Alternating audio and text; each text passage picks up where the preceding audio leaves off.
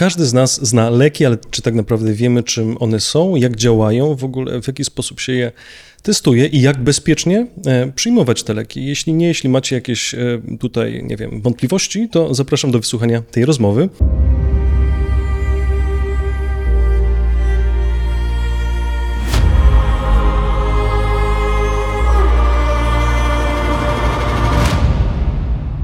A naszym dzisiejszym gościem jest doktor habilitowana Agnieszka Zagórska z Katedry Chemii farmaceutycznej, farmaceutycznej CMUJ, czyli Kolegium Medicum Uniwersytetu Jagiellońskiego. Tak Długa nazwa, ale dobra osoba na dobrym miejscu. Zajmujesz się lekami, szukasz substancji biologicznie czynnych nowych. Tak. To jest jedno z Twoich zajęć, więc e, będziemy jakby poruszać się w Twoim temacie. Na początku oczywiście e, definicja, żeby wiedzieć o czym rozmawiamy, ale mówimy, że tak powiem, definicję może nie prawną, ale naukową, ok? okay. Bo te prawne mm, są trochę szersze. E, czym jest lek i czy na przykład jakiś tam napar polecony przez moją ciocię, który pomógł dwóm osobom, może być już nazwany lekiem? E, nie. I tą właśnie definicję leku wierzę ja uściśle do tych nauk, które reprezentuję, mhm. czyli farmacja, ale nawet w takim bardzo wąskim zakresie, jak farmakologia, czyli nauka o lekach. Ona precyzuje, że lek to jest konkretny związek chemiczny, jeden, o udowodnionej strukturze chemicznej, czyli wiesz, potrafię narysować, nie tylko sumować ilość atomów, ale potrafię narysować całą jego budowę przestrzenną, wszystkie wiązania, pierścienie, no wiadomo, ułożenie pierwiastków, nawet jak one w przestrzeni się układają, e, różne takie aspekty dotyczące przestrzennej budowy tych związków muszą być przedstawione dla leku. I mało tego, musi być udowodnione działanie biologiczne, jako farmakolog, tak bym powiedziała, ale jako pacjent, działanie terapeutyczne. I co ciekawe, musi być określony zakres tych dawek leczniczych, terapeutycznych. Dlaczego?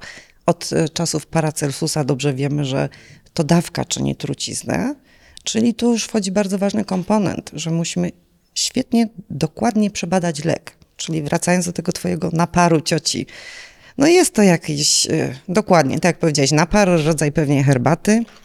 Czy ktoś zidentyfikował wszystkie składniki tego naparu? No nie. No tak, właśnie. No tu się pojawia ten problem i czy, no jak pomógł dwóm osobom, to czy możemy to przerzucić jak gdyby, no mówiąc tak górnolotnie, statystycznie na całą populację, traktować to jako lek? No raczej Czyli nie. może to być lek, ale on musi być tak naprawdę przetestowany na większej grupie, i w odpowiedni sposób, ale o testowaniu jeszcze będziemy, będziemy mówić. Teraz, um, ok, ta struktura cząsteczki jest ważna, bo um, jeżeli potrafimy powiedzieć, jak ta struktura wygląda, to też jesteśmy w stanie troszeczkę przewidywać, jak ten lek działa, bo od struktury zależy jego działanie. Więc jak działa lek? Jaki jest mechanizm działania leku? Najprościej sobie to wytłumaczyć, yy, no ja bym powiedziała tak, każda, każdy, choroba toczy się w komórce. Z biologii każdy z nas na pewno wie, wyobraża sobie te różne kuleczki otoczone taką błoną. E, no i wie dobrze, że w tych komórkach to zawsze się używa tego dużego słowa, że tam jest jakiś metabolizm. Czyli od razu mamy punkty uchwytu leków, to jakieś biologiczne katalizatory, czyli enzymy, czy jakieś duże białka wewnątrz komórki. No ale wiesz, gdyby ta komórka była tylko w tej błonie tak wyizolowana, to chyba byśmy nie wyszli poza poziom bakterii. My jednak musimy mieć coś, co pozwoli wszystkim naszym komórkom wzajemnie się komunikować, bo one budują tkanki, narządy, całe układy, no i cały wreszcie organizm. Czyli na powierzchni przeważnie tych komórek znajduje się kolejna taka duża proteina, duże białko, zwane receptorem. I w tym momencie my możemy powiedzieć, że cała nasza robota, taka przy projektowaniu leku, polega na tym, że usiłujemy dorobić trochę taki, bym powiedziała, kluczyk sztucznie mhm. do tych wszystkich y, otwierających właśnie komórkę albo procesy w komórce zamków, czyli właśnie receptora lub też enzymu. Stąd też no, y, musimy w pewien sposób koncentrować się w ogóle mm, wymyślając lek od samego początku ten tak zwany, to, to jest taka ładna nazwa, target biologiczny, mhm. tar, target molekularny, musi być na samym początku naszych działań, ujęty, żeby mądrze tą strukturę leku zaprojektować.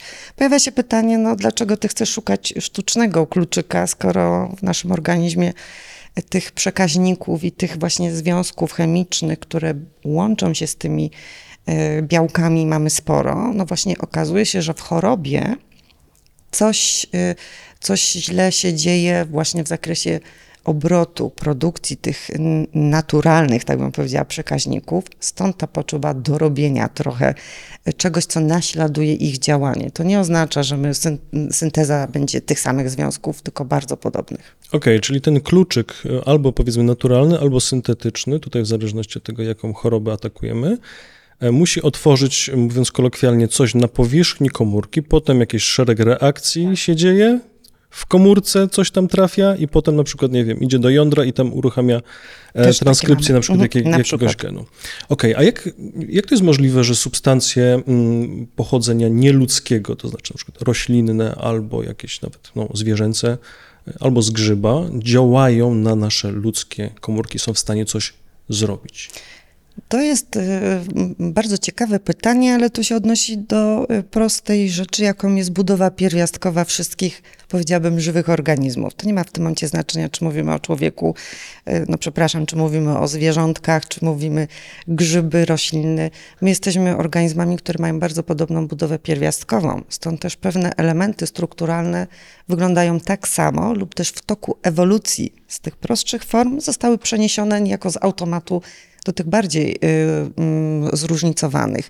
No i też warto powiedzieć, że niektóre te zwłaszcza y, pochodzenie, no ja bym powiedziała klasycznym dla mnie przykładem to są tutaj antybiotyki, jako rozumiane jako leki, natomiast pozyskaliśmy je faktycznie z mikroorganizmów. I dlaczego? Y, w ogóle te mikroorganizmy, to jest fajna historia, produkują te antybiotyki. Antybios przeciw życiu no to łatwo sobie wyobrazić, że dana grupa e, właśnie takich mikroorganizmów zasiedla sobie swoją niszę. Czyli to może być niewinnie lub też może zaatakować człowieka i momentalnie zaczyna produkować swoje własne substancje po to, żeby zabezpieczyć sobie tą ele elegancką niszę ekologiczną, stały dostęp do pokarmu i zaczyna produkować sama coś, co przeciwdziała rozwojowi, e, no powiedziałabym, koleżanek bakterii z innych gatunków. I to jest świetna sprawa i no myśmy się nauczyli to wykorzystywać w pewien sposób. Okej, okay, to jest właśnie bardzo, bardzo ciekawe. W ogóle mikroorganizmy to jest temat temat, e, Na temat, odrębną rozmowę. Nie, no oczywiście, że tak. Czyli generalnie, jeżeli coś pasuje do e, tego zamka, nieważne mhm. czy ten kluczyk jest pochodzenia roślinnego, czy jest z grzyba, musi po prostu pasować idealnie. Tak. Jeżeli jest w stanie ten zamek przekręcić, to to będzie, to to będzie działać. A jak to jest w ogóle możliwe, że mm, ta sama substancja może inaczej działać na różnych ludzi? Bo, bo są takie sytuacje, nie? że powiedzmy podajemy jakiś lek, na jedną osobę działa, na drugą osobę nie działa zupełnie albo działa inaczej. Jest, taki, jest taka możliwość? Oczywiście, że jest taka możliwość, bo musimy tutaj mm, sobie powiedzieć tak, z jednej strony cieszymy się takim, y, chcemy być bardzo indywidualni i chcemy się charakteryzować, ja bym powiedziała, takim indywidualnym fingerprintem z każdej strony. To jest fajne. Natomiast problem polega na tym, że w przypadku badania leków y, my musimy mieć, no, nie możemy traktować każdego indywidualnie. Muszą być pewne statystyczne, nie nazwałabym tego uproszczeniami, ale musimy y, uwzględnić jak gdyby statystycznie w miarę jak największą populację ludzi wtedy, kiedy oceniamy wyniki na przykład badania skuteczności jakiegoś leku. I paradoksalnie okazuje się, że niewielki procent populacyjny wystarczy, że ma zmiany swoje naturalne, genetyczne, to jest nic złego, ale na przykład w pracy y, niektórych enzymów, które metabolizują leki, i to już może okazać się problemem, bo właśnie wtedy konkretne grupy leków nie będą na nich działać. Trzeba wtedy poświęcić chwilę na to, żeby zdiagnozować, dlaczego ten lek nie działa. Natomiast... Ale może być też tak, że może działać za bardzo, tak, prawda? oczywiście. To ja ci powiem jedną sytuację z mojej rodziny. E, e, pewien członek mojej rodziny po wypiciu syropu na kaszel musiał, że tak powiem, zasięgnąć e, opinii lekarza, to znaczy karetka była mhm. po prostu wezwana. A, to duża Źrenice, wiesz, poszerzone. O. Okay. I chyba nadwrażliwość na pseudoefedrynę, jeśli dobrze Zgadza się, bardzo, bardzo, że tak powiem, wbrew pozorom częsta. Tak? O. E, tak i ale mało tego, ja bym powiedziała, najczęściej pytanie o taką, ja bym, o nadwrażliwość na leki pojawia się u lekarza rodzinnego w momencie, kiedy E, zaczyna się sezon grypo, paragrypo przeziębieniowy. No przeważnie jak już ktoś idzie do lekarza, to w jednym celu chce mieć antybiotyk. No tak, Prawie tak, zawsze tak. słyszymy pytanie, czy ma pan, pani uczulenie na penicylinę. Mhm. I to jest też przykład tego, że nie wszyscy, bo tu już nie będę wnikać dokładniej co do tych mechanizmów tej nadwrażliwości, lubię to słowo, bo ta nadwrażliwość to jest takie szerokie pojęcie definiujące zarówno alergię, jak i właśnie takie zaburzenia dotyczące no, naszej konstrukcji enzymatycznej, jak my metabolizujemy te leki i szeregu innych.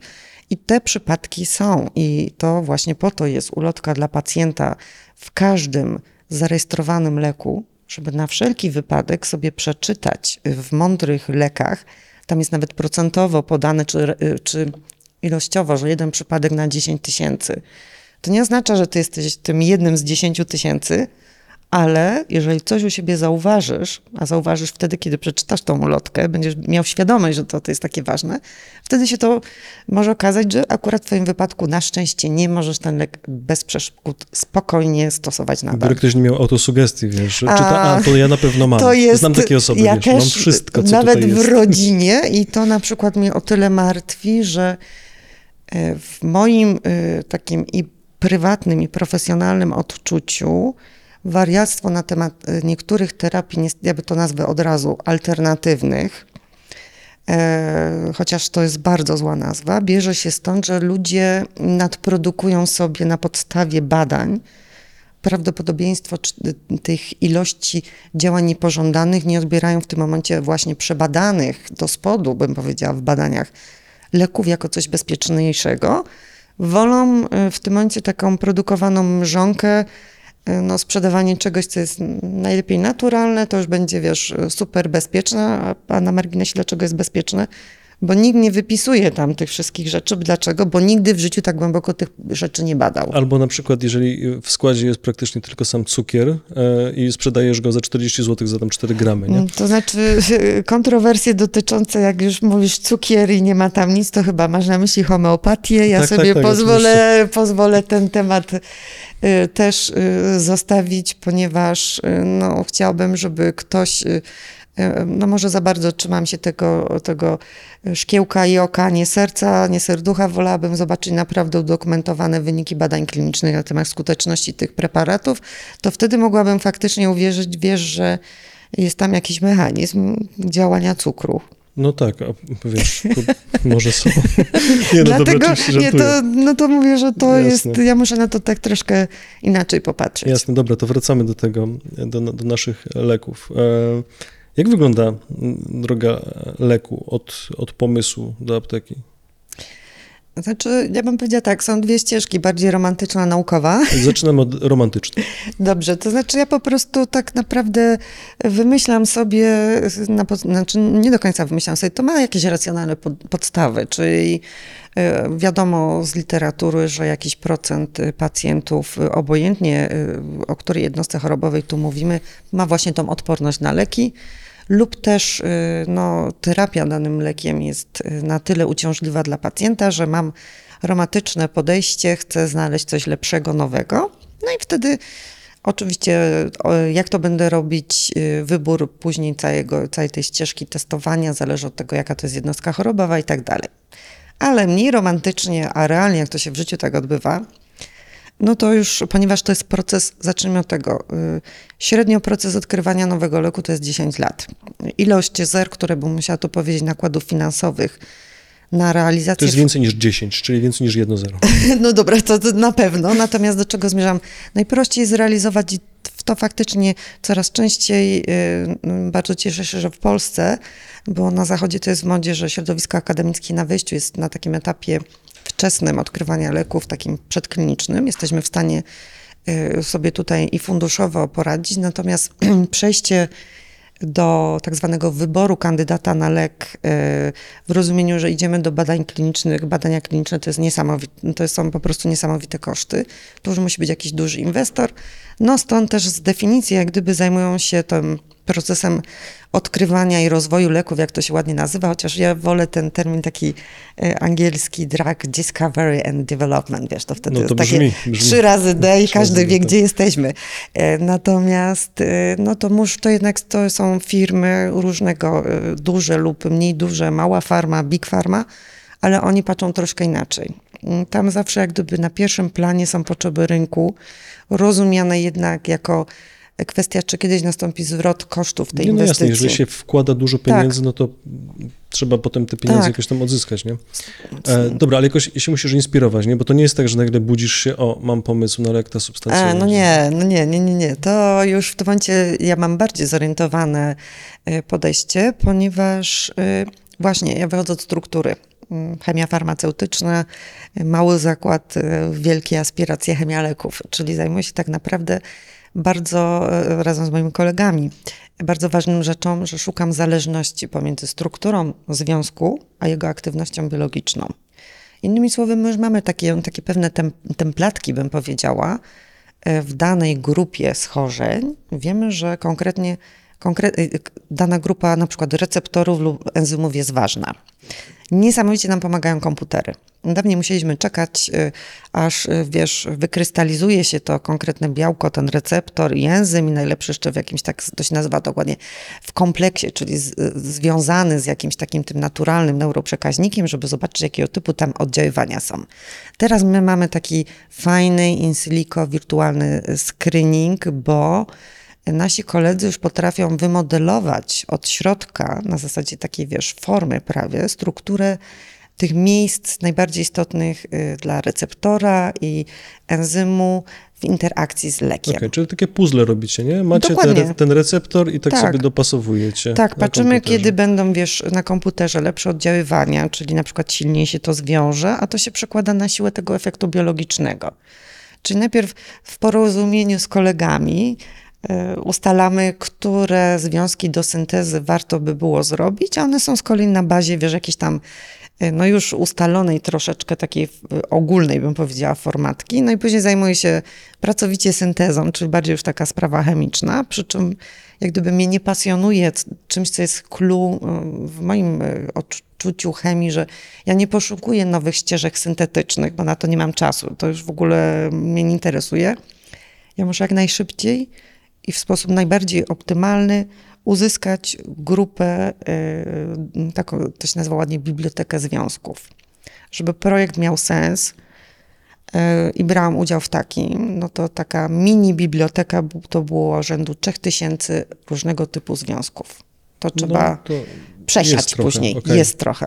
No to- właśnie, co jest takim kryterium em, odrzucenia związku, który może być potencjalnie lekiem, ale potem się okazuje, że, no, że jednak nie może być, nie? No bo macie te związki potem to musicie testować na em, komórkach, nie? Tak, badania in vitro, y, ja bym powiedziała, czy właśnie te badania na różnego typu wyizolowanych komórkach, enzymach y, dają nam wstępną odpowiedź, czy coś wykazuje właśnie aktywność biologiczną. Natomiast do, przejście do terapii to jest kompletnie inny poziom. Bardzo nie lubię, tak nawiasem mówiąc, takich doniesień medialnych, kiedy właśnie w tej probówce y, naukowcy coś zrobili i już mamy lek. Nie, to jest. Na razie mamy badania przesiewowe. Ustaliliśmy tak zwaną hitową strukturę, e, grupę związków, i teraz musimy dojść do tego, żeby ją zoptymalizować pod, po- pod kątem bardzo ważnych parametrów. E, Lek nie działa na izolowanych komórkach. Lek bardzo chcemy najlepszą formą podania z punktu widzenia pacjenta, ja nie mówię, że najlepszą z punktu widzenia terapii, jest podanie, no to po prostu trzeba coś połknąć. Chcemy mieć tabletkę, kapsułkę, łatwo połknąć i najlepiej jeszcze raz dziennie. Ten proces ym, bardzo często jest uwarunkowany od tego, jak zbudowana jest cząsteczka tego leku. Czyli wyobraź sobie, no, nawet tak jak y, zachodzi trawienie, bierzesz coś do ust, wiesz, że tam jest, są jakieś enzymy zasadowe. No już w ustach może na przykład ta cząsteczka po prostu, mówiąc kolokwialnie, rozwalić się. Żołądek, wiemy, że tam jest kwas. To samo. A najczęściej leki wchłaniają się w dalszym odcinku przewodu pokarmowego, y, czyli w jelitach, a tam znowu jest zasadowe. Czyli widzisz, nawet jak masz jakąś strukturę, każdy z nas wie, co to jest skala pH, może sobie wyobrazić, że też pewne zmiany dotyczące jak ta cząsteczka jest zjonizowana tak naprawdę, nastąpią i wtedy nie ma czegoś, co jest bardzo ważne. Lek nie działa w przewodzie pokarmowym. Lek musi działać na konkretną grupę tych naszych targetów molekularnych, i w związku z czym musi być coś, co rozprowadza ten lek po całym organizmie, to jest krew. Czyli z tego przewodu pokarmowego lek musi ci się przenieść do krwi, która ci to rozprowadzi. I tu jest To jest problem. Czyli jakby działanie na same komórki wyizolowane to nie jest taki nie. duży problem, bo to ta biodostępność jest od razu, powiedzmy, tak, quasi 100%, 100%, tak, tak, bo, bo dajesz. A żeby dotrzeć e, z ust, potem na przykład, nie wiem, do płuc, nie, to w sumie aspiratory wtedy, ale no nie wiem, do, do mózgu, no to, to już jest no, problem. No to już w ogóle mózg to jest, mózg, tak, to jest challenge. To ale jest... kawa, kawa przenika. To, to testujemy właśnie tutaj tak, fantastycznie. Tak, tak, jestem, już, jestem już po. Dobra, e, tak, dobrze, to, to, teraz troszeczkę jakby od strony takiej użytkowej, jeśli chodzi o, mm, o działanie leków, czy to, w jaki sposób ten lek wygląda, Chyba, że chcesz jeszcze coś dodać, bo tam ja jeszcze byliśmy... Do... Nie, to tak, przepraszam, to jeszcze dodaj, wiesz, bo teraz mi bardzo ważną fazę, najważniejszą. Dobra, to wiesz, musisz mi tak ten ping-pongiem, nie? Ale powiem ci tak, y, nie, bo to, to, wiem, że ja wiem, że mój temat y, i też twierdzę, że jest na tyle ciekawy, rozwojowy, że tu gdzie byśmy nie po, porzucili y, tam jakieś ziarenko, to możemy rozszerzać dalej. Ale do czego zmierzam? Nawet jak mam taki fantastyczny, biodostępny związek, tak naprawdę tak zwany proof of concept, czy to jest lek, następuje w badaniach klinicznych. I w badaniach klinicznych jest jedna niepisana zasada. Efekt leczniczy, który musi wywołać twój kandydat na lek, musi być większy po pierwsze niż efekt placebo, albo który jest bardzo silny, tak notabene, a po, czyli placebo rozumiane, że mamy też grupę pacjentów, która nie dostaje te, tego eksperymentalnego, tak to nazwijmy, leku, tylko no, coś innego. I to jest jeszcze podwójnie zaślepione, czyli nikt nikogo nie sugeruje. Ani pacjent nie wie, ani lekarz podający, nadzorujący te badania tak do końca nie wie, co podajemy. Mierzymy pewne parametry.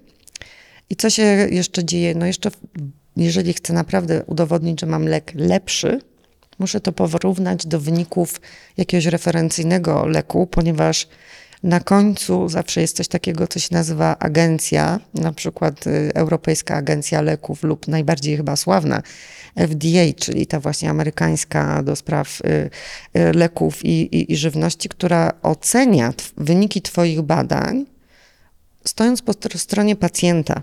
To jest bardzo ważne rozróżnienie, ponieważ często się słyszy o różnego typu spiskach big farmy, że na tak, siłę tak. chcą coś wytworzyć, zarejestrować. Nie te agencje regulatorowe stoją, patrzą na to z punktu widzenia pacjenta. I myślą, bardzo często możesz mieć wyniki zbliżone do czegoś, co już istnieje na rynku. I pytają się wprost, no, no dlaczego mamy to rejestrować? Dlaczego, jakie, jaką pacjent będzie miał z tego tytułu korzyść? Bo wiesz, jak masz nowy lek wprowadzany, zawsze jest pewne ryzyko, że po czasie okażą się na przykład trochę inny profil tych działań niepożądanych, lub on po czasie może się okazać, i i niestety czasami tak bywa, nie do końca tak skuteczny, jakbyśmy oczekiwali, lub co gorsza, bezpieczny. Czyli wiesz. Okej, okay, ale to, to, to, nie jest też tak, że jeżeli lek jest już wpuszczony do obrotu, czy on jest jeszcze dalej kontrolowany? Ale rzeczywiście, za każdym razem. E, w sensie wszystkie na wczesnej fazie to mm, można to było nawet zaobserwować y, mm, przy okazji, y, przy okazji szczepionek niewiele osób zwróciło uwagę na COVID. Mam tu na myśli, mhm. bo to mhm. takie ostatnie mhm, medialne, tak, tak, tak. więc to mam się do czego odnieść. Pierwsze dopuszczenie do obrotu przez FDA szczepionek było tak zwane warunkowe. Czyli to nie była pełna rejestracja, ponieważ nie było zgromadzonych pełnych danych, bo to był zbyt krótki okres czasu, które by monitorowały faktycznie skuteczność i bezpieczeństwo. Dopiero po dwóch latach na podstawie dowodów ze zbieranych ciągle wyników różnych prób i e, też tego, no każdy z nas miał prawo zgłosić jakieś działania niepożądane, wpisać je na listę, z, monitorować sobie to sam nawet. Dopiero wtedy powstało e, na tyle mocne, znaleziono argumenty potwierdzające po pierwsze bezpieczeństwo, po drugie skuteczność, że nastąpiła pełna rejestracja. Okej, okay, ale przy tej warunkowej rejestracji ta bezpie to bezpieczeństwo i ta skuteczność musiała być na tyle wysoka, żeby tak to nie było problematyczne. Nie? nie, nie, nie, to w ogóle jakby były jakiekolwiek problemy, nikt by się tutaj nie zastanawiał, chyba że wiesz, no, sytuacja byłaby krytyczna. Znaczy, to trochę się odniosę, może tak odlecę na pierwszy rzut oka, ale zwróć uwagę, że w momencie, w którym jesteś chory na nowotwór, ty bierzesz truciznę z założenia. Mhm, I no wtedy tak. bardzo chętnie decydujemy się na terapię, e, przy której lekarz zawsze mówi o całym clue naprawdę poważnych, możliwych działań niepożądanych lub skutków ubocznych, i wtedy w dobrej wierze my się godzimy. Więc też żaden e, nadzór rejestracyjny leków nie pójdzie w to, że wiesz tam, a tam tylko troszkę szkodzi, a to w sumie jest lek, jak wiesz, jak, jakby to powiedzieć, trochę mało ważny. Mhm. Natomiast w momencie, w którym byliśmy w sytuacji krytycznej, i tak samo postępują lekarze przy triażowaniu. Musimy dokonać pewnej oceny, porównać bilans korzyści, korzyści i strat. Korzyści i strat, czyli te Tyle. korzyści, jeżeli są wyższe tak. w bardzo krytycznych sytuacjach, to zawsze to... Tak, okay, w tę stronę pójdzie. Natomiast każdy z nas, pacjentów, niewiele osób o tym wie, są nawet aplikacje, y, które sobie można ściągnąć, które w Polsce gromadzą dział y, działania niepożądane wszystkich leków, które może znaleźć w aptece lub też w konsultacji z lekarzem można, y, lekarz ma taką możliwość, wpisuje to na oficjalne listy, z każdym lekiem tak możesz postępować. Dlaczego? To jest bardzo ważna informacja zwrotna, nawet nie tyle dla producenta, bym powiedziała, co właśnie dla tych wszystkich organów monitorujących skuteczność i bezpieczeństwo leków. Okej, okay, dobra, to podsumujmy sobie teraz tą drogę. Na początku, na początku są cząsteczki, które tam sprawdzasz, czy z receptorem się jakoś tam łączą. Potem te cząsteczki są sprawdzane na komórkach.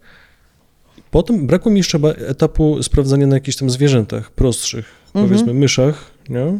Tak. Czyli to jest... Znaczy, y, generalnie bym powiedziała tak. Pierwszym podstawowym takim mm, przejściem z fazy in vitro do in vivo, tak zwanym, to, to jest bardzo ważne też, ponieważ to są gryzonie, myszy lub y, odpowiednio szczury laboratoryjne. Y, to budzi wiele kontrowersji w dzisiejszych czasach i faktycznie muszę powiedzieć, że obserwując Sama mogę powiedzieć z tej perspektywy wielu, wielu lat pracy, mamy poważne restrykcje dotyczące szacunku dla tych zwierząt laboratoryjnych, ograniczania ich, ich liczby i wyselekcjonowania naszym zdaniem najważniejszych, najsilniejszych, najlepiej rokujących związków. W dzisiejszych czasach jest nie do pomyślenia, wiesz, tak jak było e, jeszcze u początku mojej pracy, że a to wiesz, to my sobie go jakoś przebadamy, jak coś wyjdzie, no to, to, to będzie fajnie, a jak nie wyjdzie, to trudno. I do czego zmierzam? Nie możemy tego etapu pominąć. Dlaczego? To jest pierwszy etap, kiedy ty tak naprawdę badasz tą właśnie biodostępność na organizmie bardziej skomplikowanym, znaczy w ogóle na organizmie, nie na grupie komórek. Tu już dostajesz pierwsze y, informacje, nie dotyczące skuteczności, no bo ja mówię, dla mnie to też jest trochę absurdem, wiesz, wywoływać niektóre modele chorób ludzkich ugryzoni, bo różnimy się fizjologią niesamowicie, y, długością życia i tak dalej. Natomiast możesz wymodelować na nich właśnie, czy się wchłania w przewodzie pokarmowym. No jak się nie wchłania, no to masz już problem. Na tym etapie nie pójdziesz do kliniki czy faktycznie nie dochodzi do, e, pod kątem bezpieczeństwa, tu są świetne badania, całą toksykologię możesz sobie sprawdzić już na tym etapie, genotoksyczność, określić zakres e, taki dawek, który najprawdopodobniej będzie nietoksyczny. To jest bardzo ważne. Natomiast organizmy wyższe, tu mamy psy marki Beagle, i no już y, to jest naprawdę bardzo wysoki poziom zaawansowania. Tego nikt nie robi na uczelniach. To już musi mieć kandydata na, do badań klinicznych, dobrze udokumentowanego, żeby gdzieś tam się pojawiła możliwość przeprowadzenia testu i na samym końcu już na wysokim, no takim już, że na, wiemy, że idziemy do kliniki, dostaje się zgodę na badanie na Y, no to już y, wchodzą mm, humanoidalne małpy, tak bym powiedziała. Natomiast to jest po prostu jeden przypadek na ileś. Nie lubimy o tym mówić. Budzi to różne kontrowersje. Proszę mi wierzyć, że w dzisiejszych czasach nadzór od strony Komisji Bioetycznej jest pełny. No tak, słyszałem. Mój kolega też tam się zajmował kiedyś. E, znaczy, Szkoda, że nie możemy tego etapu pominąć, ale jednak on jest, on jest bardzo ważny, nie? No, e, tak. nie, mam, nie mam innej możliwości. Dobrze, potem te humanoidy i potem e, no, testy kliniczne. Już klinika. Okej, okay, potem wchodzi powiedzmy do tej apteki i dalej są jakieś tam kontrole, o których mm -hmm. już mówiliśmy. Dobra, mm -hmm. to teraz taka praktyczna strona przyjmowania leków. Czy forma leku, którą bierzemy, ma jakieś znaczenie? Jeśli chodzi o jego działanie, na przykład, nie wiem, mam jakieś syrop, albo mam pastylkę, albo mam tabletkę. Nie wiem, czy pastylka, tabletka to jest to samo. Pewnie powiesz, że nie. Pastylka to w ogóle nie istnieje w farmacji, okay, takie dobra, pojęcie. To, to tabletka. W rozumieniu tym, którym, no to już zostawmy, okej? Okay? Okej. Okay. To w takim razie niech będzie tabletka i niech będzie na przykład jakiś, nie wiem, proszek rozpuszczony w wodzie. O. Tak, to w ogóle bym powiedziała, nie czuję, czuję się tu specjalistką z racji, że zdobywałam podstawowe wykształcenie jako farmaceuta i e, przez mniej więcej e, dwa lata studiów mieliśmy przedmiot, który się nazywał technologią postacią, postaci leku. I to jest, ja bym powiedziała, kompletnie zupełnie inna, niepodobna e, do tego, co ja uprawiam nauka, która zajmuje się tak naprawdę właśnie jak odpowiednio, i to używając takiego ładnego fachowego słowa, dokonać formulacji mojego aktywnego związku, żeby po pierwsze nie pogorszyć jego parametrów, czyli żeby właśnie jeżeli masz przewód pokarmowy, on się odpowiednio uwalniał stopniowo, zapewniało to stały poziom leku we krwi, bo wtedy on działa, lub mogą na przykład stworzyć taką magiczną, wiesz, otoczkę, to się nazywa fachowo drażowanie, jak widzisz, takie mhm. cukrowe polewki, kolorowe cukierki, to jest drażowanie. Czyli na... lepiej powiedzieć draż niż e, pastylka. Tak, na pewno, drażetka. Mówimy generalnie, okay, mamy tabletki i drażetki. drażetki okay. Pastylkę zostawmy sobie. Mamy również te ładne takie kapsułeczki, czyli to takie, co się składa z tych dwóch części, co można sobie mhm. rozdzielić. I każdy zawsze z ciekawości e, diabelskiej patrzył, co jest w środku, się dziwił, że tam jest, jest proszek. I, to, I, że to jest gorzkie. I, i, tak, i tam jest w środku proszek i w ogóle o co chodzi. I fajnie wyglądają tylko takie, które mają różnego typu kolorowe kuleczki, na przykład te kapsułki dodatkowo. I to jest taki fajny przykład, jak technologia postaci leku modeluje pewne parametry, bo e, wielkość tych e, kuleczek może też e, wpływać na to, jak szybko uwalniany jest lek. Kapsułka może chronić lek na przykład w żołądku, więc to ma znaczenie. Czyli głównie pod kątem jakby szybkości działania, tak? Powiedziałabym tak i umożliwienia czasami działania, takie działanie to jest protekcyjne dla tego leku rozumianego jako cząsteczka chemiczna. No i też trzeba, na przykład pojawiają się czasami takie określenia na opakowaniu jako SR, slow release, czyli właśnie ta formulacja modyfikuje uwalnianie leku z tej tabletki i, i to jest korzystne dla nas. No i przede wszystkim szybkość działania też może zmodyfikować. W momencie, w którym bardzo by mnie coś bolało, mm, no to powiem tak, jednak podanie doustne nie jest najlepszą formą podania z punktu widzenia szybkości. Szczerze, czopek pewnie zadziałałby szybciej, ale mhm. kto go lubi sobie zapodawać. No tak. Natomiast to, to jest taki przykład. E, też e, w momencie, w którym, tu już nawet powiedziałeś o płucach, tak? Inhalatory, wszystkie te turbohaltery, te, to jest tak naprawdę zmikronizowany proszek i to też wytworzyła technologia postaci leku, żeby szybko lek zadziałał na przykład w momencie skurczu Okej, okay, to dobiera już lekarz, ewentualnie farmaceuta w aptece. A teraz to, czym popijamy lek, jakie to ma znaczenie, bo Kolosalny. Mówi się, że wodą, nie wiem, mlekiem, nie wiem, czy można mlekiem popijać. Ja zawsze staram się wodą popijać. I to robisz chyba najlepiej e, z możliwych. E, ja uknęłam taki, że trzeba mówić, przy, co robić, jak mądrze zażywać leki. Ja proponuję proste A, B, C. Literka A tutaj oznacza akwa jak woda. To jest to, czym popilejamy. B jak brzuch.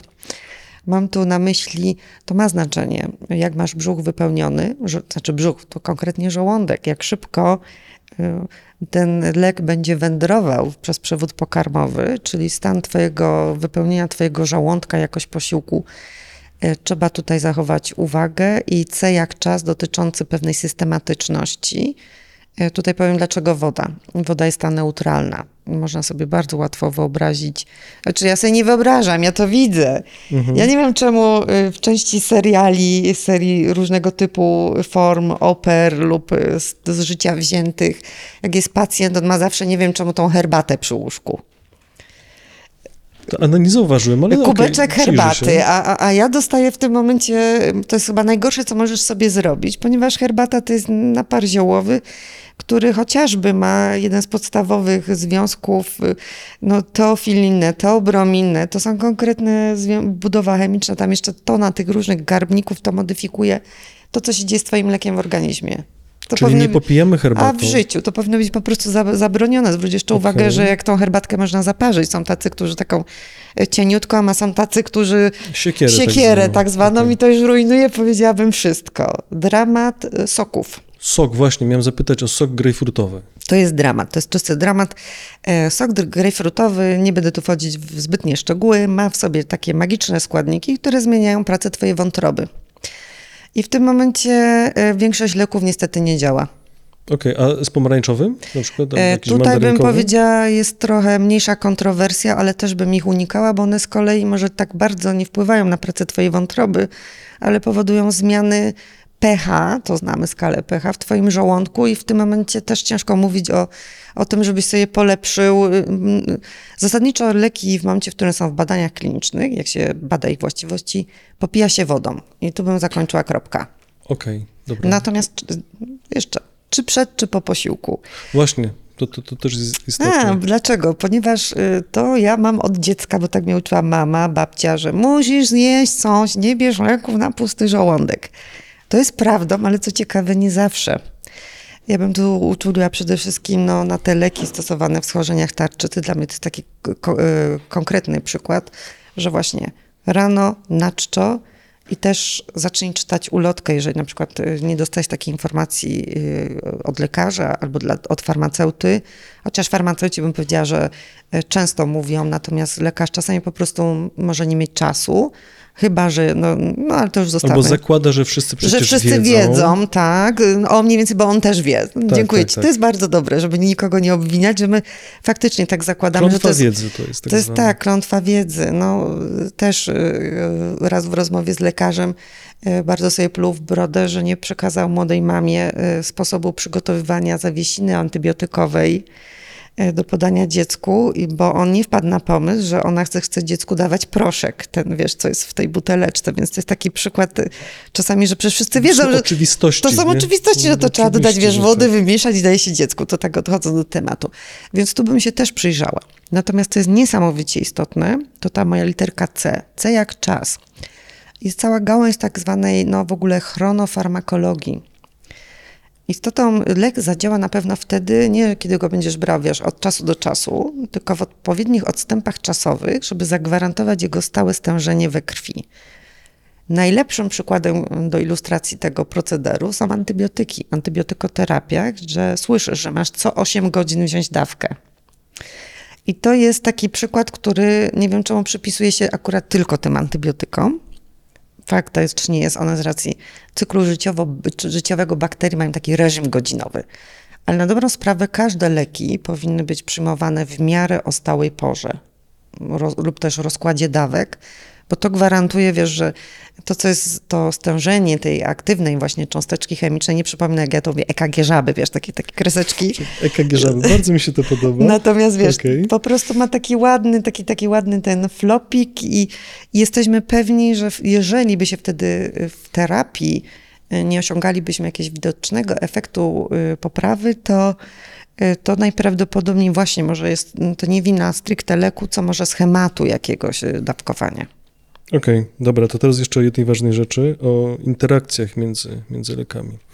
Czy jeżeli bierzemy na przykład leki bez recepty, czy musimy jakoś uważać, szczególnie informować farmaceutę w aptece, lekarza o każdym leku, który bierzemy? Czy to muszą być jakieś, powiedzmy, nie wiem, bardzo skomplikowane leki na receptę? Czy od razu, nie wiem, bierzemy najprostszy lek, mamy iść do lekarza, od razu informujemy. Tak, biorę to, biorę tamto tak, i tak dalej. Tak, ja bym powiedziała, że to jest w ogóle nasz obowiązek, bo e, po pierwsze, ja podam jako taki klasyczny przykład niby niegroźnej aspiryny, bo ktoś sobie bierze i e, tak od czasu do czasu, nie musi tego konsultować, kupi sobie twierdzą profilaktycznie przeciwzakrzepowo, taką malutką daweczkę, tam sobie jakąś siedemdziesiątkę bierze, no i później chce mieć operację.